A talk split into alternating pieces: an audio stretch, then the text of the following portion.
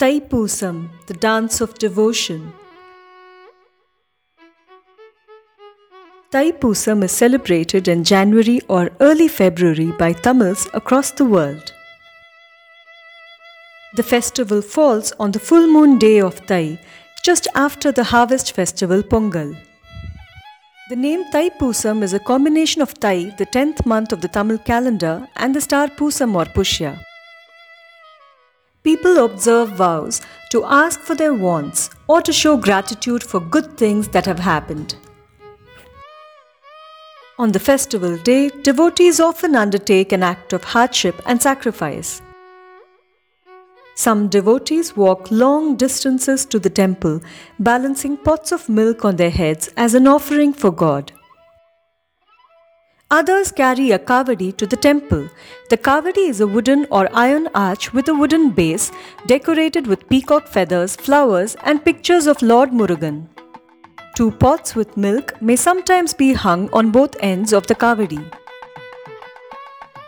Over 20 different types of kavadis are carried. Each kavadi weighs between 3 kilograms up to 7 kilograms.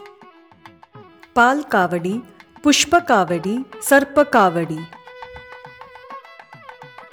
Mayil kavadi, Tanga kavadi, Agni kavadi, and many more. As devotees dance the Kavadi Attam, others sing Kavadi Chindu, special Tamil folk songs written for Kavadi.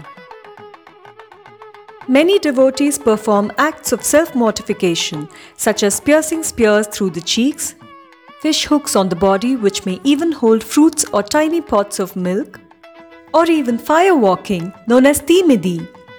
Colorful temple processions with chariots holding Lord Murugan and his consorts make the festival spectacular. There are various legends about the origins of the Thaipusam festival. It is believed that on Thaipusam day, goddess Parvati gave Lord Murugan the divine vel or spear. The vel helped him defeat the Asura kings Surapadman, Tarakasura, and Simhamukhan. According to another story, Lord Murugan eavesdropped on a conversation between his parents, Goddess Parvati and Lord Shiva. He thus learned the true meaning of the Pranava mantra Om. The furious goddess cursed her son for this stealthy act. Lord Murugan then underwent a long penance.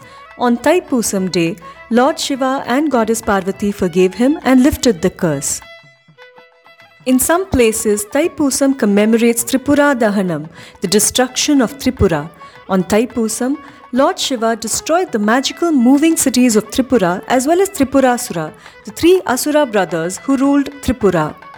It is also said that on Thaipusam, Lord Shiva heeded the request of his devotees, the sages Vyagrapada and Patanjali, and King Hiranyavarman.